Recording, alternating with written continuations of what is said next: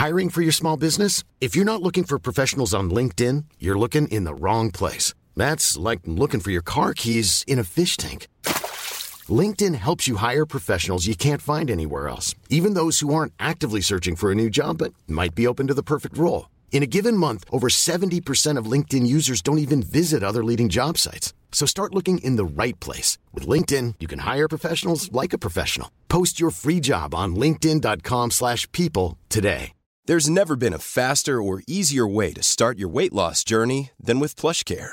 PlushCare accepts most insurance plans and gives you online access to board-certified physicians who can prescribe FDA-approved weight loss medications like Wegovy and Zepbound for those who qualify. Take charge of your health and speak with a board-certified physician about a weight loss plan that's right for you. Get started today at plushcare.com slash weight loss. That's plushcare.com slash weight loss. plushcare.com slash weight loss.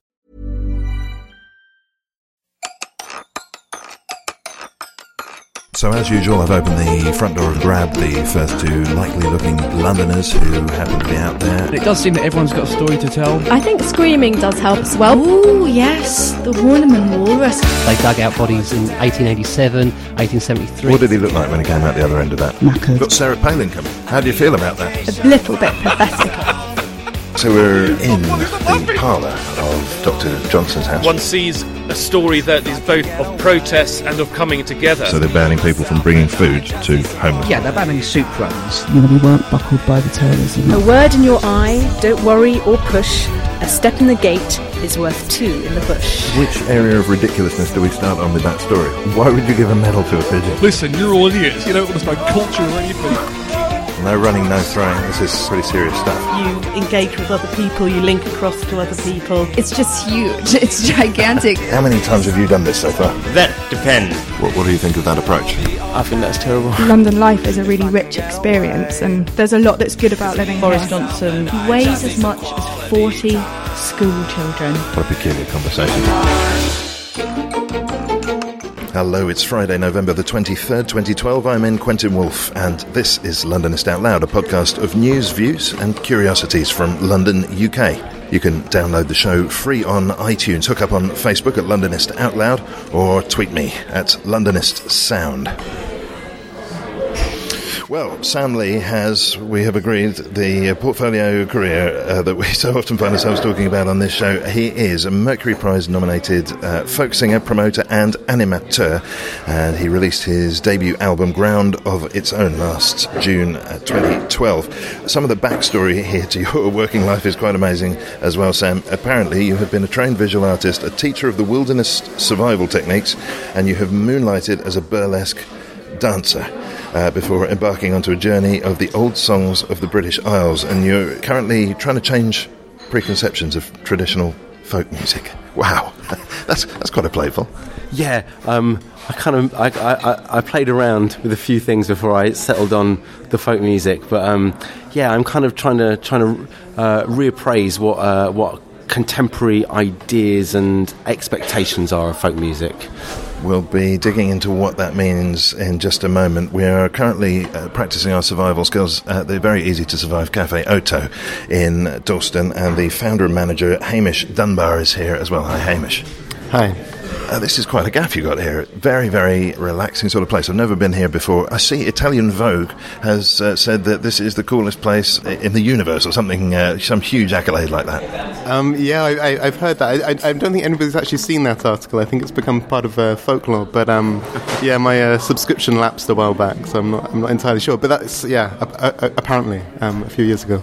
The connection here, of course, is that Sam Lee, as a musician, you're getting ready to perform here, and um, you, you're quite a supporter of the live music scene in London generally, Hamish. What sort of acts do you find yourself presenting? Well, I, I mean, I started the space here with with my partner Keiko, getting on four and a half years ago, and I mean the program's pretty diverse, but I suppose you would say it's all. Um, uh, what people sometimes refer to as underground music or experimental music. Um, certainly not um, not mainstream music. We try and put things on which don't tend to find uh, sympathetic spaces uh, in, in the rest of the city. So it's it's kind of a little haven for things that yeah, maybe maybe maybe maybe would struggle elsewhere, and we, we try and kind of create a space for that. The, the program's quite international as well. It's always it's always drawn quite heavily we, from Japan, which where my partner Keiko comes from. Um, we, we do quite a lot of residencies with uh, international musicians and kind of hook them up with uh, UK-based players, and they come and play several nights on the trot.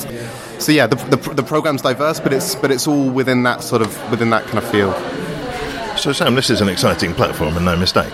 Yeah, absolutely. I'm, I'm, I'm I think it's a, a, real gem in London, if not the musical world. I think what's so exciting is that it's it's an, an, a very experimental lineup, and you know the risk taking that happens within promoting is huge. So having a space that kind of continuously programs music that it, a, a, lot of people would not have heard about otherwise, uh, yet has been so successful. And there's it's such a regular, you know, filter capacity place. This the people take the risk, and I think it's revived a, a, a scene uh, uh, uh, that's been kind of very, very continuous in London of, of experimental music and experimental jazz and all that those sort of threads, and really kind of seen a massive expansion of it here.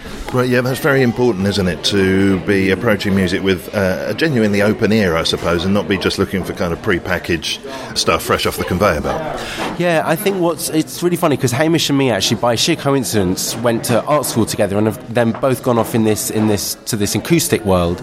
And I think seeing the success of somewhere like Cafe Oto is very important for a musician to see that taking risks in music can be successful. And I've approached my music in a very experimental, very kind of uh, off off the, the book, off the beaten path sort of mentality. And I think you know part of having the confidence to do that comes from seeing uh, a community that embraces those sorts of uh, experimentations. Well, building on that, then let's talk about audience then, because your your mission is to try and knock down some of the preconceptions about traditional folk. I've got to say, one of the first preconceptions that I might have is that there's much less of an audience for it than for almost all other forms of music. What are the challenges that you, that you have there in, in terms of reaching people and showing them what folk music is? Yeah, well, I'm I'm a I'm a bit of an evangelist in that sense, and my my attitude as a promoter because I put on music nights under the Nest Collective, uh, and we have actually put concerts on here before. Um, is that I'm I'm trying I'm trying to preach to the unconverted, uh, and and convert people who have assumptions or uh, you know think they don't like folk music, as was pretty much the kind of the common attitude uh, six years ago when I started, and um, and I for me, it's actually you know it's it's wonderful music. It's a music that reaches people in a very different way that a lot of other musical forms do. Uh, it goes straight straight to the heart, straight to the to the soul, and I think a lot of people have quite emotional reactions to folk song, traditional music. Um, but it's all about you know it's all about the packaging and it's all about the PR, and I, and I believe firmly in you know you've got to update the, the, presentation, and and you don't necessarily have to change the music. I will put on deeply traditional, unaccompanied singers alongside some real kind of you know soundscapist, uh, and I work on the new folk, old folk, no folk concept, the kind of Trojan horse. So you get you get stuff in that people are comfortable with and with is within their comfort zone, and then. I'll throw in some real gems and some real kind of you know out of the box sort of stuff, and people will be you know will be thrilled to suddenly be uh, invited and be uh, be introduced to kind of the, you know something different. And Hamish, you're obviously reaching uh, further than uh, sim- uh, than just folk. You're, you're, working with other musical forms as well. You're working with art installations and so forth. But how much of what Sam is saying here is resonating with your approach? I mean, I mean, totally. I mean, we, we do have there is a sort of strand of, of, of folk music that happens at Cafe Oto, um, some quite traditional uh, folk forms. I mean, uh, what I like about folk music is it's it's kind of very it's very direct and it's it's really it, it transcends.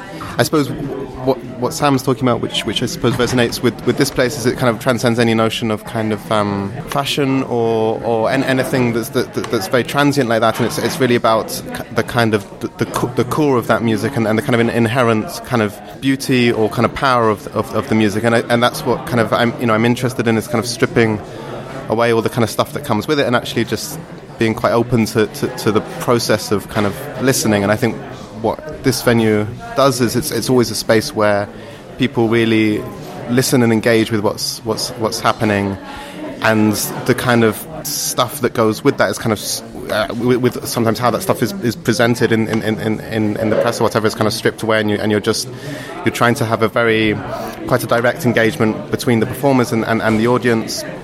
And this space really kind of lends itself to that because there's no stage and people sit very, very close to, to, to the people performing, and there's kind of intimacy that lends itself very well to, to folk music, but also other types of, of music like like free jazz or um, more experimental electronic music, or, or, or really a- anything that, that, that, that, kind of benefits from that, that, that, kind of direct engagement between the, a performer and, and, and an audience.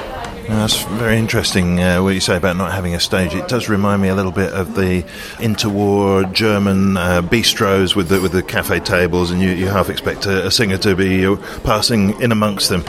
Um, what about Dalston? Uh, you founded the place. How long ago did you found the cafe? Four and a half years ago. I mean, we, we were sort of uh, we got a lease on this place, I think, five years ago, and we, there was a period when we were doing some work to it because it was in a bit of a, a bit of a state. And, and, tell me about the changes that you've seen. Sam, you're a Dalston resident, and uh, you've got the establishment here in Dalston. It's beginning to get a reputation, if it hadn't already got one, as uh, one of the very trendy parts of town. What, what, sort of changes have you seen in the time you've been here? Um, I, it's been a really interesting change. I think uh, I think it's expanded in every respect. There are more dirty nightclubs filling up on Saturday night with you know, and the streets have, you know, have more broken glass on it than they used to. But there's also more cultural institutions. There's the Arcola Theatre's now moved in next door to here, um, and there are more uh, creative spaces, more music venues springing up everywhere. Uh, so I think it's kind of everything expands. The the market is the Ridley Road market is still full of wonderful fruit and veg and a really rich um, Jamaican Montserratian community, Asian community, African community, and I, I, I sort of feel like. Um, there's there are many positive changes that are happening here. Uh, yet it's also becoming a popular destination on Friday, Saturday nights, and you know you may want to steer clear of the high street at those particular times. But ultimately, having spaces like this and the you know and the confidence for you know for other promoters and to start opening their spaces up for, you know, for music, for art showings, for restaurants, for food, you know, all that sort of thing is is a good thing. Yeah, I mean, it's it's changed a, a lot, but I, I, mean, I think you could kind of smell that change coming even when when this was open. And I mean, it's you know that that that, that Vogue article that you referenced earlier. I think that had as much to do with the space, uh, uh you know, the, where we happen to, to, to, be located as to, to the space itself. Like, uh, I'm not even sure, you know, whether they even came here or, or, anything, or whether it was just this, you know, there was this there was this space that happens to be in this very hip area. I feel quite removed from, from, from quite a lot of that stuff. I think we, we kind of we plough a very particular kind of furrow here, and we, we, we, we, do what we do. And I, I, I try to kind of be quite blinkered in some respects to just kind of focusing on, on our program making. That's as interesting as we can. And, and who comes through the door comes through the door. There was it was it, it, we, there was an article recently on us in, in the Guardian, and it was all these sort of comments below were, were, were very. Um, they were quite attacking of, of, of, of, what we were doing, and I, and I think a lot of that had to do with, with actually the association of, of, the, of the area and, and all this sort of that it's full of hipsters and things. And actually, a, a typical cafe audience is, is is very very different from that, and it's, it's very diverse and and. Um, what, could, could, could, we could we just uh, d- yeah. dig a little deeper into that because I've certainly heard that myself. The, the idea that uh, the sort of the Shoreditch, Hoxton, Dalston hipster type scene is, is somehow inherently suspect or transient or not real or something like that. What, what's the uh, what's the basis of that, the, uh, and what's the counter to it? I, I, think we've become associated with that to some extent, just uh, as I say, because of where the location is. But I mean, if, as I said, the, the audience for this place is, is often very mixed in terms of age and, and, and background and um, and, and that's that's really important to me. It's really important that it feels an, an accessible place for absolutely anybody that, that, wants to come and listen to things. In terms of a, a wider kind of comment on, on that scene, I, I, I, don't know. I mean, and I think these, these, these words have been used so much now that whatever currency they've had have kind of become slightly redundant. I'm, I'm not sure what it, a lot of it means a lot of the time. Um, I, I, think it comes down to the quality of the, the music that's happening, and uh, if an audience are going to sit through two and a half hours of free experimental jazz or old folk music or whatever, and uh, and come away with a, of having you know a, a, great experience, then good on them. Doesn't matter what they're wearing or what, you know who, where they were brought up. I think ultimately um, it's very easy to to pick fun at these these hipsters and these trendies, but places like Oto and the Vortex, and I, and I like to think the Nest, we, we, we don't we don't make our programming fit our audiences. We're quite single-minded in picking what we think is high quality and challenging. And you know, there'll be nights when nobody comes because it's too challenging, and there'll be nights when it's filled up.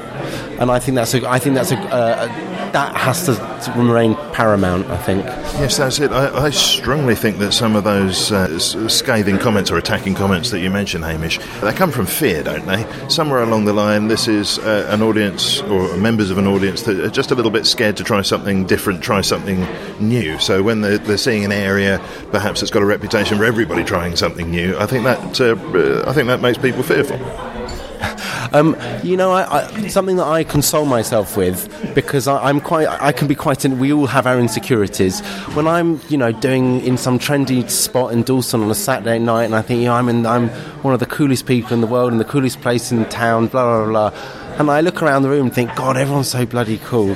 And actually, it's like, well, I'm a bit of an oddball. You know, I would never think of myself as being cool. I've, you know, my passion is English traditional music. I spend m- my happiest times with Romany gypsies, learning about, you know, very, very kind of esoteric stuff. And I look around the room and think, well, I actually have no idea what is what are the inspirations, what are the motivations, what are the things that moves the people in this room the most. And just because we're all here under the auspices of of it being, you know, fabulous and fun, actually, I'm sure there's some people with some very kind of special, unique, or very kind of run of the mill interests and who are we to judge? Well that's it. I think as soon as you're a little way off from uh, a bunch of individuals they look like a group. But as soon as you get close you start to see differences and you start to see perhaps where you can fit in and what's to be had there. Uh, speaking of what's to be had there what's to be had here tonight and uh, over the weekend? Um, well, well, tonight we, we have a 70th birthday um, celebration of mike cooper who's um, he's a slide guitarist. He's he's kind of coming out of a, of a folk tradition, but it's actually it's he also plays in improvised context as well. It's it's it's it's funny that that should be what's happening when we're speaking to Sam here because it, cause it's something that straddles uh, t- t- two two worlds um, that we're both kind of interested in. It's surprising actually how, how often that those worlds of, of folk music and, and, and improvised music and experimental music do, do collide, and I, I, think there's a strong sort of vein of obviously improvisation within within the folk tradition, which is uh, an interesting one. Uh, Hamish, I desperately want you to stay with us for the entire show, but I know that you've got a cafe to run. Yeah, I, I might slip away and make some tea, but uh, but nice to talk to you. That, that's no, it's great to have you. Um, before you do go, I, I just want to check out because in, in, a moment I'm going to be asking Sam Lee about um, moonlighting as a burlesque dancer. What's your employment dark secret? What job have you done that uh, you, is is the the one you publicise least? oh well, I, I, mean, I spent some time. Uh, uh, in in Japan, and um, and for a while I was I was being shipped around as a Father Christmas because they they, wa- they, they wanted a non-Japanese person turning up to all these schools dressed as a Father Christmas. So I uh, I was I was I was yeah zooming around schools around Japan uh, dressed as Father Christmas, which is not something I wish to do again, but was was quite entertaining as, for, for a while. Oh, seek and ye shall find. um, so that people can find uh, details of all the upcoming bits and pieces here at Cafe Oto, what's the best website? Uh, it, it, it's cafeoto.co.uk. Um, it's Oto with one T, and uh, yeah, that, has got all our all our details on it. And also, you can subscribe to our um, e-flyers on that as well, and, and, find out what, what we're up to. Well, Hamish Dunbar, thank you. Yeah, thanks a lot. Well, one man standing, but he's got survival skills, so uh, he's going to be fine. What about these survival skills? what's uh, you, are teaching people to survive? Is this right?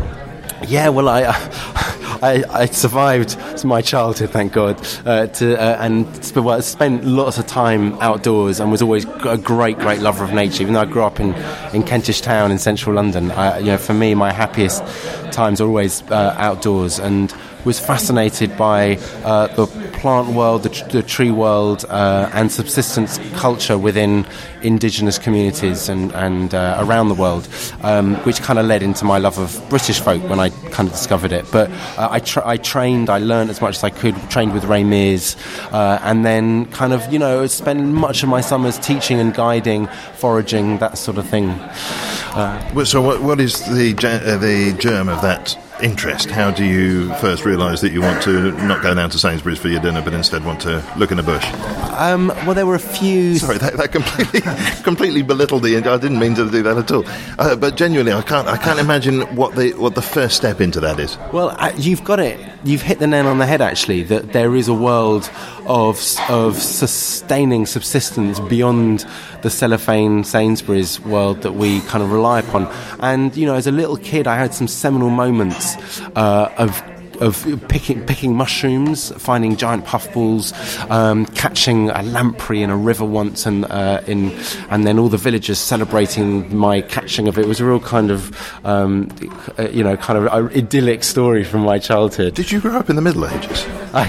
a lamprey. For most of the audience have never heard what a lamprey is, in fact, the most terrifying creatures with this kind of mouth of teeth that kind of suck onto the side of creatures. But um, yeah, no, I had all these kind of wonderful moments where I realised that you know that, uh, it's not just about finding food; it was about understanding the the, the the, the, the relationships the natural world has with itself, that kind of cycle of life, and and I just I, I was I adored the way a mushroom would grow with a particular tree and that kind of symbiosis. And the more I learned, the more the kind of the natural world kind of sprung into full colour and life. And I realised, you know, this wasn't a peaceful outdoors. It was a wonderfully noisy and communicative life where everything was dependent on each other, and there was this wonderful balance. And I kind of ver- felt very much that I, you know, to tread carefully, but respect and and and how one could kind of integrate and use and um, and feed. How do you cope with living in inner city London? Very well, very well. I, I I see the same sort of relationships. I don't see the kind of quite the same cultural biodiversity as I do in a in a in a kind of in Snowdonia National Park or some sort of wonderful wild environment. But I think you know there there are a lot of similarities in the way that you know we as a species inhabit and integrate ourselves within uh, our landscape and. Um, I, you know, I, I, Ridley Road Market is a little bit like you know the Great Wilds. Uh, it is a wilderness in that sense. Uh, I love getting a good bargain. well, I'm not sure how that all adds up the, at the end of the day, but um, there's a there's a great depth to it. And uh, let's dig into these preconceptions. What, what are the other preconceptions that people have that you're keen to overturn as far as folk music goes? Well, I think you know people look at it as a kind of backwards looking twiddly dee music that uh, that's kind of finger in the ear socks and sandals and beards and tankards. Uh, and yeah those are all connotations which in some ways have are very accurate in terms of a community that have kept it going and really celebrated and been in love with it. Um, but I, I, look at folk music, um, traditional music, I should say, more than folk music, as being our ancestral heritage music. It's mu- it's the stories and uh, and morals and tales that have inhabited our culture and have been our code and conduct by which we have, uh, the you know certainly the, the, the, greater mass of the, the working classes and the people who've you know basically the majority of the population have shared our culture and our knowledge and passed it on through the oral tradition. Um, and upheld wonderful ver- variations in in in styles and languages and yarns and uh, and colloquialisms, etc., etc. It's a vernacular culture, and I think it's what gives a huge, the huge diversity of culture that is has been in this country, and I think, you know, when, I, when you ask me what's it like being in the city, I think, you know, the great thing about being in Dalston is that there's a huge cultural diversity, but actually, you know, there's a huge monoculturalism that is sweeping through our country, and, and you know, I think that's something to really be conscious of. So you're preserving the sort of the, the, the very distinct regional differences and so forth, in, in which case, which region does your music tend towards? Uh, well, I would firstly challenge the word preserve. I, th- I like the word conserve. Uh, I'm about keeping it alive and growing and evolving. I'm I'm a little bit of a, an oddball because I'm an outsider. I didn't. I grew up in London in this kind of you know, malaise, melting pot of everything and anything.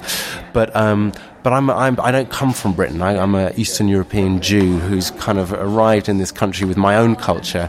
So I see everything in quite a sort of you know objective view. Uh, I've cherry picked from Irish, Scottish, West Country, East Anglian, Midlands, Yorkshire, everything, and and glean the best bits of it.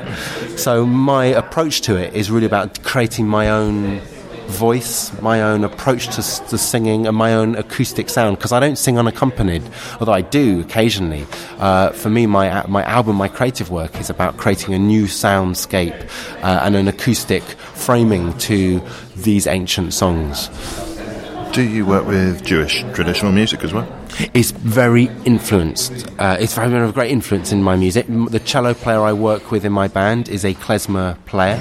She's studied uh, both gypsy and klezmer music, uh, so I have that influence. And I think some of my my interest in the gypsy side of British music. And I'm not talking about Eastern European gypsies. I'm talking about 800 years in this country, Romany communities uh, who sing old English songs have brought a modality from the East.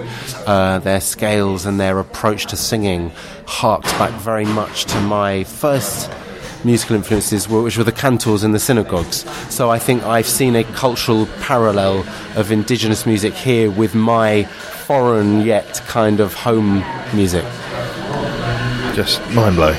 Incredible. One of the great richnesses of this job is to be able to open a door onto a, an area of life that I knew nothing about at all and see so much behind it. That's, uh, and I'm I know we've got lots more to say as well.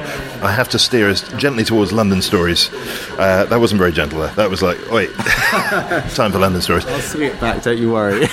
yes, I don't. Okay, we've been looking over the uh, stories that we've we've got in front of us here. The one that I think has inspired us least is this rubbish with the fire engine maintenance contract. The princely sum of two pounds was the uh, price for which the entire uh, London fire engine fleet's maintenance contract was sold uh, a little while ago to a company who then cocked it up and uh, they've passed it across to another company, and it's uh, they're not doing very well. The transfer has been labelled as an unauthorised change of ownership. I mean, none of this is particularly exciting unless you're really into your politics, but I think it does raise the question of what is going on with the public services. We've, we've had the police's actions called into question, people resigning, politicians obviously are always involved in one sort of scandal or another. Now it's the uh, the fire engines. Do you basically feel that there's uh, competence going on behind the scenes here in our public uh, services, our emergency services? I w- I wouldn't want to accuse the, the fire service of incompetence in any realm. You know, we rely deeply on them, and I, I, I haven't had direct experience with their skills and their, their services. However, I think what it probably suggests is another example of, of a, a very vital institution which should be protected in every possible way is suddenly being seen as just another carcass to be chewed at by some you know corporation that think they can make a lot of money out of, and that you know the, the incompetence is not within the fire services, it's within the private sectors who seek to try and take over. Well, this is precisely the point, isn't it? Yes, no, nor would I dream of suggesting the uh, the fire service itself uh, has any incompetence at all. Very brave and dedicated bunch of people, but th- this bit has been hived off, as with uh, sort of private hospitals or schools under PFI and so forth. It just really undermines the whole thing, doesn't it? I completely agree, and uh, and it's only actually when we get put into you know real crisis situations which will arise that the the, the true mettle of some of these institutions is going is going to be proved. And when we realize some of the massive mistakes that the government have made in the selling off uh, and you know the the kind of yeah selling off the selling out. One of the things that I was uh, listening to a conversation about a couple of days ago was the idea that we the taxpayers pay for infrastructure for energy, which then gets sold off to private companies, usually from overseas, who then charge us through the nose to use the electricity that we've essentially paid for already.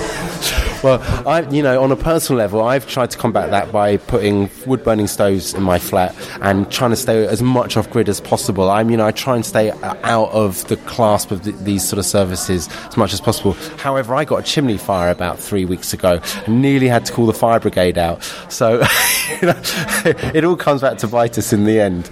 I've got to say that's one of the scariest experiences I've ever had in my life is setting, nearly setting fire to somebody else's uh, chimney. In fact, ah, blimey, yeah, I, my flue started to like a rocket, just shake and rattle, and then started to glow red in my house. I didn't know what the hell was going on. It was quite scary. I can see why you'd be reluctant to suggest in any way that the fire brigade is anything other than uh, completely up to scratch. You may be. Have you sorted your chimney out now? I just let it burn itself out, and. Um, did a bit of sweeping. Meanwhile, another emergency service, the City of London, the Ring of Steel. As we know, the police have got checkpoints around the city, and that I think came in uh, around about the time that the IRA were causing their uh, particular form of mischief. Well, uh, things have been changing in uh, and around the square mile. This week, the force are operating unpredictable, high impact deployments. In other words, a more visible presence of officers along with a mix of cars, motorcyclists, dogs, and other measures. And the term other measures could conceal all sorts of things. Do you drift towards the square mile at all, or do you steer well clear? Um, I, I, have to cycle through it once a week to do my Resonance FM show. It's always a really interesting ride because I go down Bishopsgate, uh, and in fact, I go past the Pinnacle, which they've just said, you know, it's never going to be built. The Pinnacle, great, great. This great hole, this great kind of rotten tooth has been, you know, not allowed to grow there. Uh, I cycled down Bishopsgate, which I remember be, uh, when the, the sit-in uh, demonstrations happened. I remember we took over that that corridor, and that was one of the, my most kind of strong memories of occupiers and uh, and you know when the banking crisis was really at, at the front. And this story stinks of vast amounts of money being poured into protection of the bankers so that no tent tent forests spring up ever again that any protester will ever get in there to speak out against the tr- economic travesties that are going on in the square mile. And it, just, it sucks of of you know protecting the rich really you know building the fortifications up. And I, I you know I think it's a really tragic story this in that sense. Do you detect on the horizon events or the, the sort of thing you're talking about, um, some sort of expression of public dissent for which this is preparation? I, I can't speak if there's if there's going to be some big uprising in, in and if I did know I probably wouldn't say anyhow. but um, but I think it's that kind of it's the just in case uh, where I, I, I think in in the greater scheme of things where cuts are happening left, right, and centre, and places where actually the the police force should really be putting their, their dollar.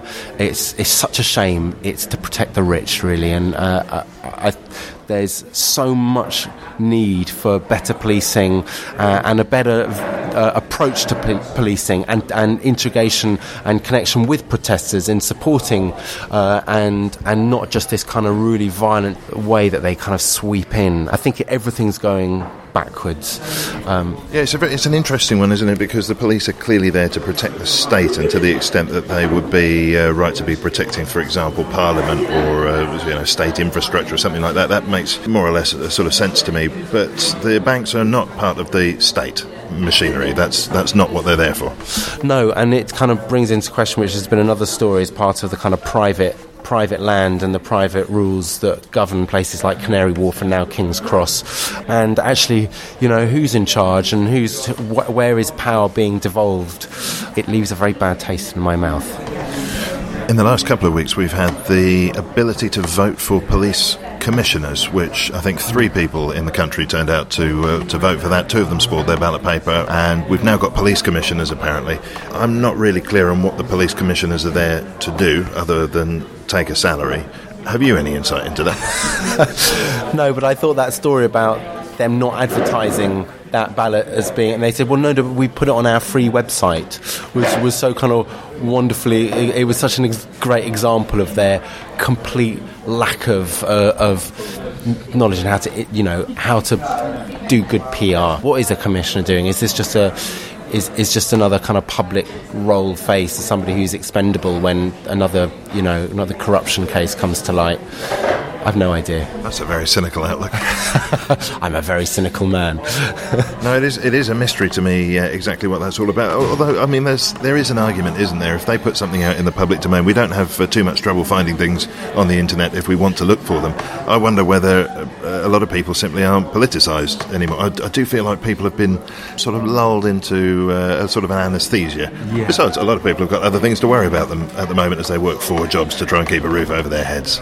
Yeah, I've I think you're absolutely right. There's a there's a, a very notable apathy within the the the, and the complacency, the way rules are being changed, the government is just sort of overturning so much legislation, uh, and I think it's, I, I think I think we're kind of just sitting at home and, and letting it wash over us, and it's it's very worrying actually, because you see what's going on in Greece and in Spain and Portugal, and you know the massive amounts of riot, rioting and in a very difficult situation, and we're just kind of happily letting some some you know some really kind of worrying uh, changes to our human rights, to uh, to the environment, to uh, the legislation with the banks, just kind of occur, and we're going to suffer for it later on.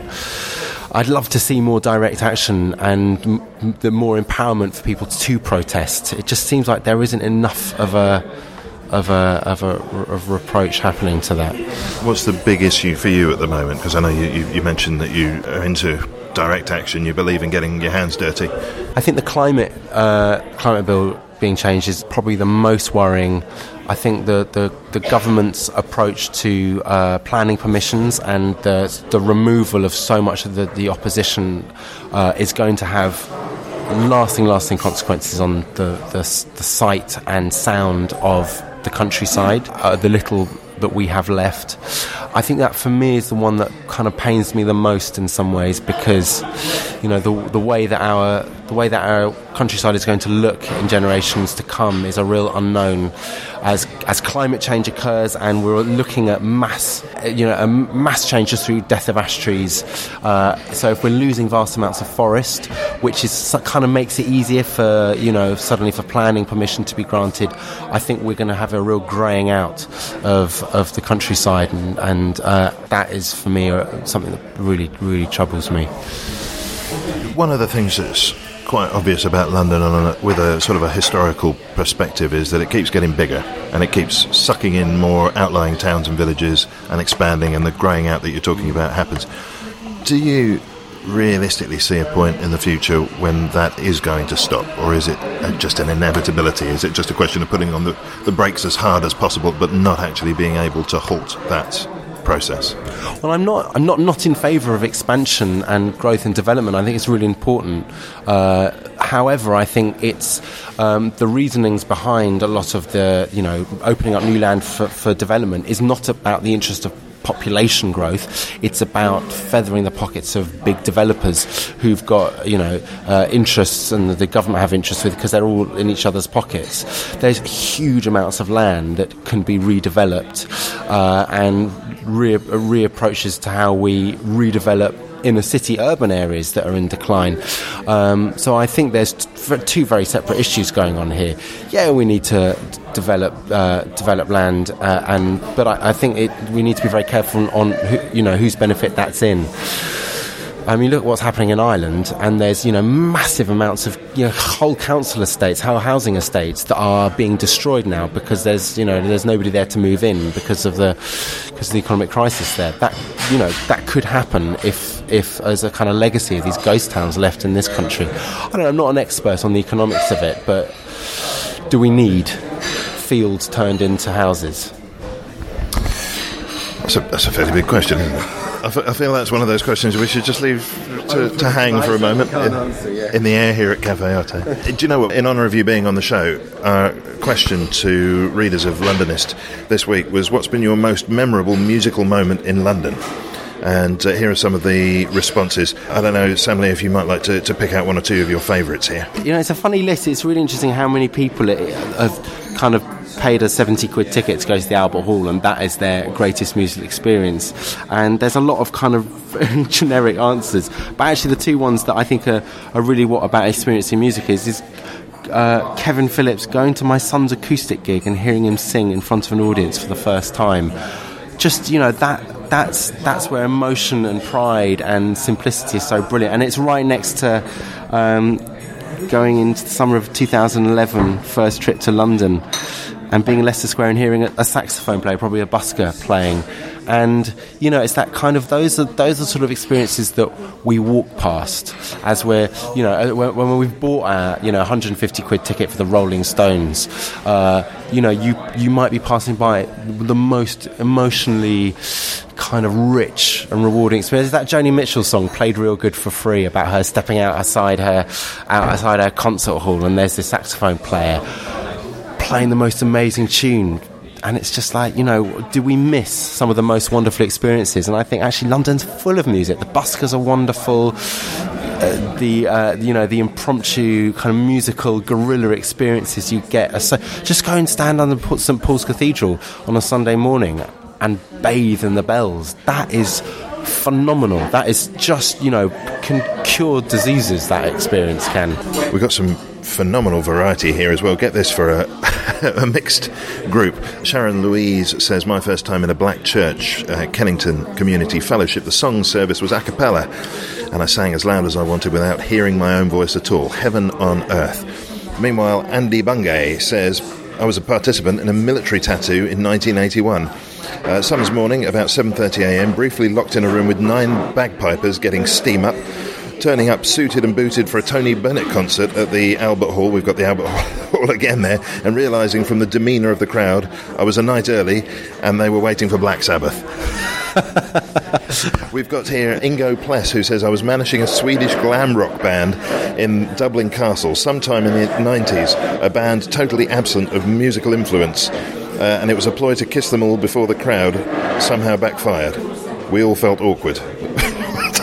Not sure I completely understand what happened there, but it sounds like a disaster. Finally, Mike Paterson, London historians, of course, old friend of the show. My worst moment was giving busking a go in tube stations in the early 80s. I was crap. Best moment, both Shepherd's Bush Empire, Rodriguez about five years ago, Buddy Guy about 10 years ago. Oh, great! You know, great. That's brilliant. I, I tell you, I have a. I'm really lucky. I live in uh, the Vergers flat, the case takehouse flat of St Mark's uh, Church, um, just off uh, in Dalston, and uh, it's an Anglican church. And I'm not religious, but I just rent this this room connected to two of the halls.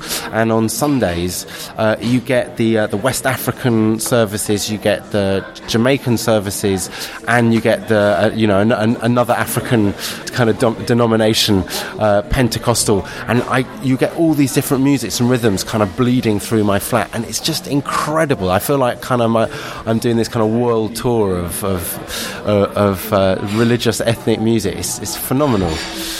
I was just to. I don't think this will worry you at all, but it would have the capacity to worry a, a weaker willed person.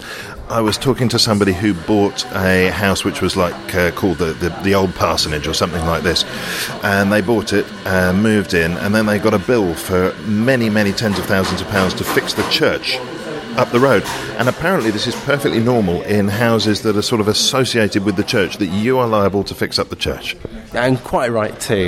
Yeah, I think we should all be reliable. You know, I'm, I'm, as I say, I'm not not even Christian, but I think churches are such wonderful spaces, and a lot of churches, particularly around here, are putting themselves over as music venues and uh, you know bringing back the community centre aspect. And I think that's that's great. We should be taking care of our churches. Another place that uh, perhaps doesn't get cared for as well as it should is the Abbey Road crossing of uh, of Beatles fame. Of course, we know that picture of them crossing the road, some with shoes, some without, etc etc. But there's a spanner in the works now. There's another Abbey Road has opened up, and and why not? there's loads of abbeys and there's loads of roads. Why why should Abbey Road that we know, you know, hold hold that name as its own?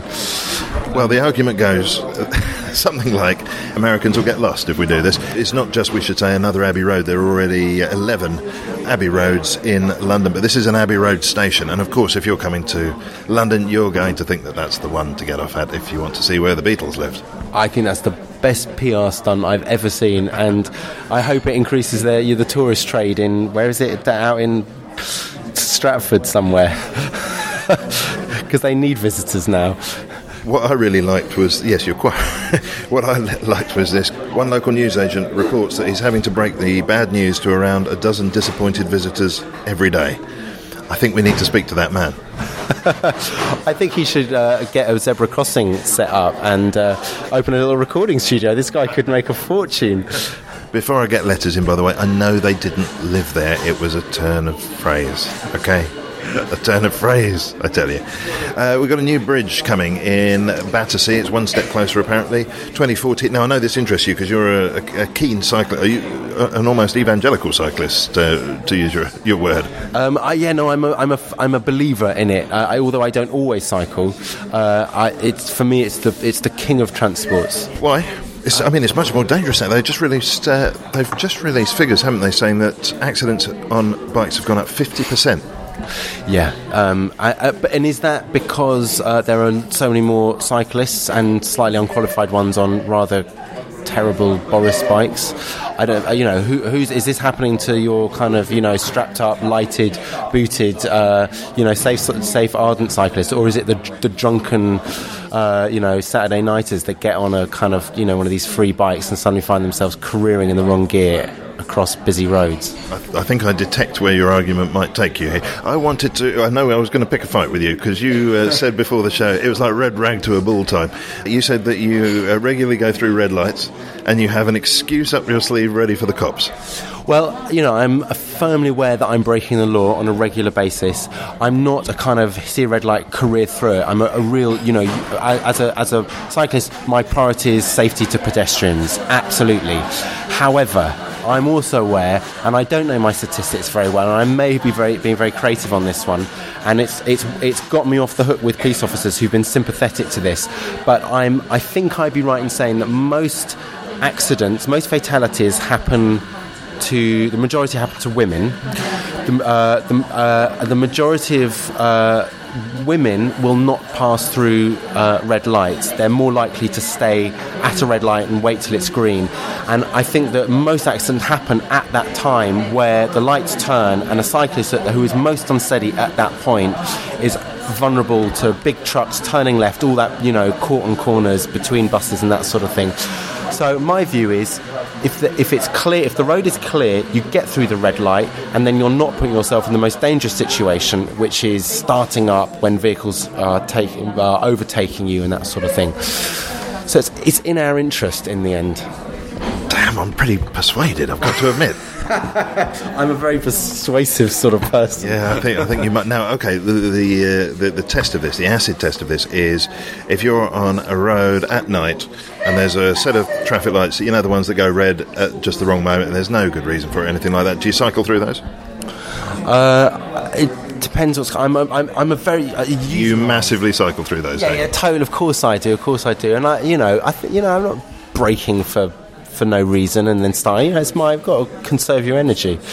Well, I've got to put up a spirited defence here. What about the law?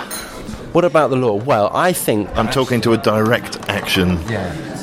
okay. Occupy expert we are just on Dalston Junction, yeah. I have never seen the red lights happen, uh, occur where a car hasn't jumped those red lights at high speed, and I will regularly go up and when a car actively jumps the red light, go and get in front of that car and let them know they've just jumped a red light and they're driving dangerously. I think there should be far more. There's all this. All, the police would do, and, and we save so much more money if we were to prevent accidents than the cost of of the, the NHS bill and the consequences of accidents.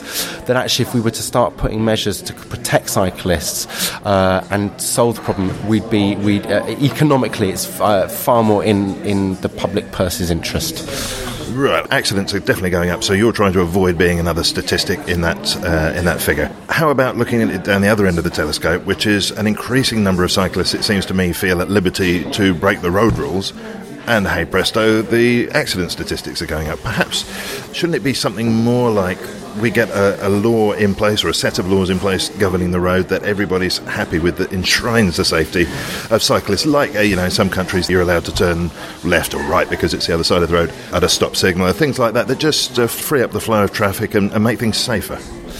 I, you know, I, it's a really complicated situation, this, and there are so many other uh, road laws in different countries that work better that we could employ.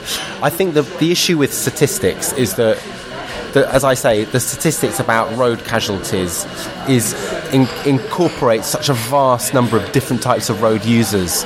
And yeah, the tragic ones are where you know a regular commuter cyclist who is invariably safe is caught by a by a negligent H, uh, heavy goods vehicle. But actually, there's so many terrible cyclists. You know, kids on their little BMXs careering through the place. You know, who get hit, and suddenly they they increase the statistic because they are crazy users. Now, they might have gotten hit by a car, they might have also gotten shot or ta- overdosed on drugs or whatever. You know, there's there's so many ways that you know they're risk takers, and to lump all cyclists into one, uh, and you know, is is is a kind of is a is you know it's nonsensical. So you've got to kind of find rules that work for everything, and maybe the rules in some ways are fine as they are, and I, and maybe the best thing is for cyclists just continue to break the law and there just be you know a slightly softer approach from police uh, and you know pick out the ones that are obviously endangering other people's lives. But if you want to take your own life into your own hands so be it well, I'm glad we've come to an exact agreement with each other. Have we? I, I, don't think anybody will ever agree on this. no. Um, one thing we can agree on the uh, sculpture outside. No, in fact, there's even controversy over this. We, we couldn't quite agree whether this is, in fact, somebody uh, relieving themselves outside City Hall. The rumour that we spotted on last week's show has turned out to be entirely with foundation. There is a sculpture now made out of porcelain, appropriately enough, and it's celebrating World Toilet Day, which was the 19th of November, and uh, it's outside City Hall, as I say, a fellow taking a poo. With great posture. I, I must add, you know, none of that kind of sitting upright as though you're at a school desk. You know, he's properly squatting, extending his colon, uh, which I think is the, you know, the ancestral way that one should relieve themselves. This seems to matter to you. As somebody who has uh, pooed in the woods, on many an occasion, I know there's nothing more rewarding than that feeling of you know having really gotten down onto your onto your heels, uh, you know, leant forward and uh, uh, and the satisfaction from that. Yeah. I don't know how the hell I do the sponsorship announcement after that. You might be interested to know that the statue itself is sponsored by Domestos, appropriately enough. Um, without any link implied or explicit. Our sponsors this week, as ever, are audible.co.uk. If you want to get a free digital audiobook, and why wouldn't you, then you can do so. They've got 60,000 of them uh, sitting there waiting for you to pluck one as you see fit. And uh, you can also sign up for a 30 day free trial of the Audible service. I use this. I think it's absolutely fantastic. I may have mentioned before I'm working through Hilary Mantel's oeuvre at the moment, and it's great to be able to sit there and be read to. You can play your audiobook on iPads, iPods, iPhones, everything basically, and you can burn it to a CD and keep it forever. And it's uh, yours whether you decide to stay on with your trial period or not. All you need to do to get that free audiobook is to go to www.audible.co.uk forward slash Londonist and click through. Well, Sam Lee, we're right up against the clock, it turns out. There's a lot of art, a lot of really interesting art going on here. We've got a phone box shrine to Sherlock Holmes at St. Bart's at the moment. Well, it's a, it's a shrine, I should say, to the Sherlock Holmes uh, that appears on the TV. So all a bit peculiar and too involved. Too involved, yes, exactly. Something that I think is uh, really to be trumpeted is Victoria Park being voted the uh, favourite park, not just of London, but of the UK. Uh, great, good on it. It's the, it's the oldest park in London, and it's a beautiful one. Uh, I have kind of a personal connection to it that uh, it, it, was very popular with the Jewish community back in the kind of early early 20th century, and my, and my grandparents uh, uh, strolled there much in their day, um, and it's just it's it's got the, it's great for cyclists. There's no signs telling where you can go and where you can't go and all that business, and it just feels like a very free, relaxed, and a park with a, a great sense of uh, of openness to it. Yes, totally agree. And they've tarted it up as well, of course, since the Olympics was in town. Uh, check out the uh, the cafe down there. What's it called? The uh, begins with a P, I think. Well, anyway, find the lake with the fountain. Find the uh, find the little cafe there. Pagoda. Pagoda. Pagoda Cafe. Pavilion. It's the pavilion. We were close. Yes, the Pavilion Cafe. They do a mean uh, breakfast. Very good there. The other thing worth mentioning is Death, a self portrait at the Wellcome Collection. Now, I was down there just the other day, really worth a, a visit. Of course, we recorded at the Wellcome a few weeks ago, but the exhibition, well, it's uh, something to behold, not least for one of the funniest pieces I think I've ever seen, which is a very realistic, uh, kind of disemboweled body that's missing limbs and so forth, made out of wax. Um, very, very realistic, sitting in a hunched over position with its guts hanging out. And it, the title of this piece is Are You Still Mad at Me? They've always had a really kind of creative uh, strand to their exhibitions. It's not always kind of, you know, classic museum. Uh, exhibits. There's a, there's a, they've, they've lots of humour, and although I haven't seen this, this uh, particular one on death, it's uh, the Wellcome Collection. I think is one of London's gems. Well, we're just about there, but there is time, and you, you're not expecting this. Uh, we, we finish every week with uh, an historical quiz, and I think as a guardian of uh, stories and ideas and memories through your music, who better to be subjected to the historical quiz than you, Sam Lee? I failed history at GCSE. I can't remember my kings and queens. Please don't ask me about my kings and queens. You're not going to believe this. Divorced, beheaded, died. Divorced, beheaded, survived. For one point, okay, we'll we'll give you a one point advantage, seeing as how you've pleaded. This is how you do it with the police as well, isn't it? At the crossings. exactly. Right. This week in London, five questions. Monday, the twelfth of November, nineteen seventy-four. What was seen in the Thames for the first time since 1834? Ah, I think I know the answer to this. Uh, was it a salmon? It's, it certainly is a salmon. A nine pound salmon was caught in the Thames, the first time that a fish had been seen since uh, 1834, and it was sent to the British Museum for identification. Improvements in the water quality were hailed. And, and I will just. Uh, the reason why I know that is because I'm uh, very fond of swimming in the river down in Deptford, uh, and I'm I, the Thames is one of the greatest rivers to swim. When you get high tide, just as it's turning high, amazing, really warm, slightly brackish, and it's phenomenal. And I just the other day I was coracling down past the Tate in this little coracle I built, and you can in fact see footage of it very soon. Will be coming out, but wow, get out on that river and use it, swim in it. It's really, really clean. Uh, one of the cleanest in Europe. You have possibly one of the most complicated lifestyles of anybody who's been on this show. Pleasure seeking, I can assure you. Tuesday, the 13th of November 1642. During the First English Civil War, the Royalist and Parliamentary armies face off against each other in a major battle. But where in London was that in uh, 13th of November 1642? Um, what were they fighting over? Well, they didn't like each other much. Did that happen? Did that happen Lincoln's Inn Fields by any chance? No, not a bad guess. Um, completely the wrong place, but you're right to be picking somewhere that's uh, got an open space in its name. There's a tube stop there if it helps. Uh, doesn't narrow down. Not Abbey Road. No. uh, was it the Aldwych? You're not going to get this, are you? No. No, it was uh, it was Turnham Green. Ah, okay. Uh, so we've got uh, what two points with your uh, bonus point, which I'm minded to take away from you. Um, Fourteenth of November. This is right up your street. A royal question. Fourteenth of November, 1973. A royal marriage takes place at Westminster Abbey. Who was getting hitched? Uh, 1973. Oh, God, was it Fergie and Prince Andrew? Was it Princess Anne? Yes, and her husband. yes, I can't deny that one. Captain Mark Phillips. so that gives us uh, the next question. 15th of November 1977. Four years later, they give birth to their first, well, she gives birth to their first child, Peter Mark Andrew Phillips. Four first names at St Mary's Hospital. Where is St Mary's Hospital? Uh, St Mary's Hospital is that in Sloane, uh, kind of Blackwood Sloane Square, kind of um, uh, St John's Wood. Uh, it's it's kind of back of Sloane Square. It's kind of yeah. It's Paddington. Paddington. 16th of November 1961, a baby is born at Hammersmith Hospital. He would become a successful boxer, winning the WBC Heavyweight Championship as well as becoming a pantomime celebrity. Who are we talking about?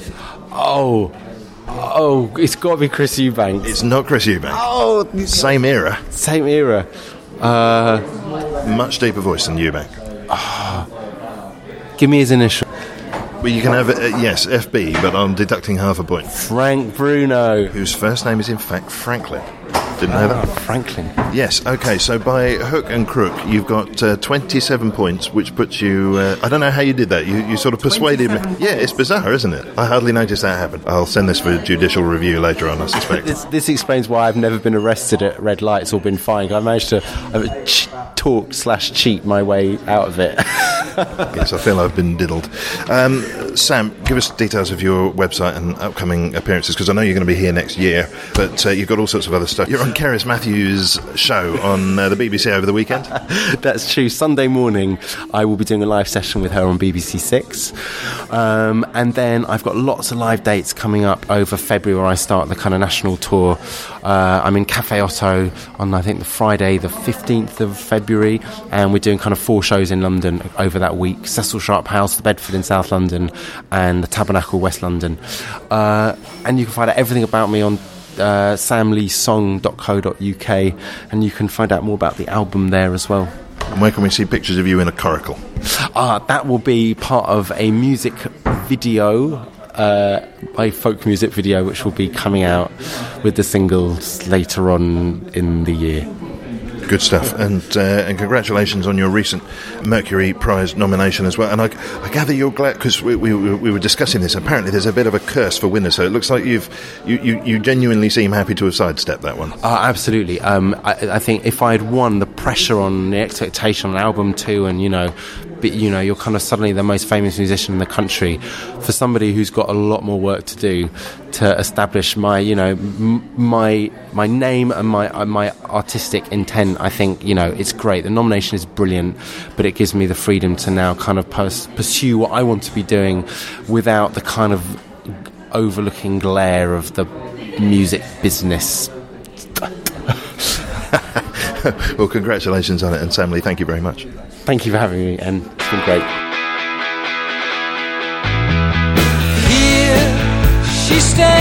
And that's all for this week. My thanks for this week to my guest Sam Lee and also to Hamish Dunbar. Thanks too to Bernie Barkley, Zoe Craig, Ria Heath, and Dave Haste. Theme and incidental music was by Jack Hurd and Rory Anderson, and I'm N. Quentin Woolf. waiting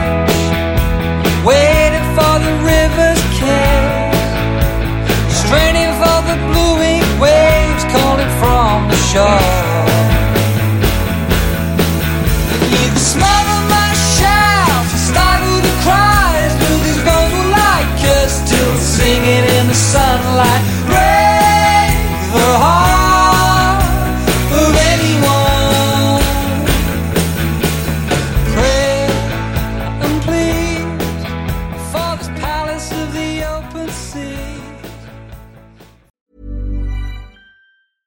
Planning for your next trip?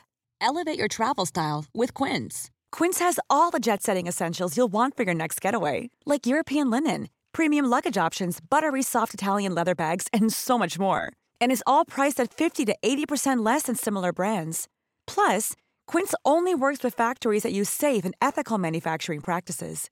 Pack your bags with high-quality essentials you'll be wearing for vacations to come with Quince. Go to quince.com slash pack for free shipping and 365-day returns.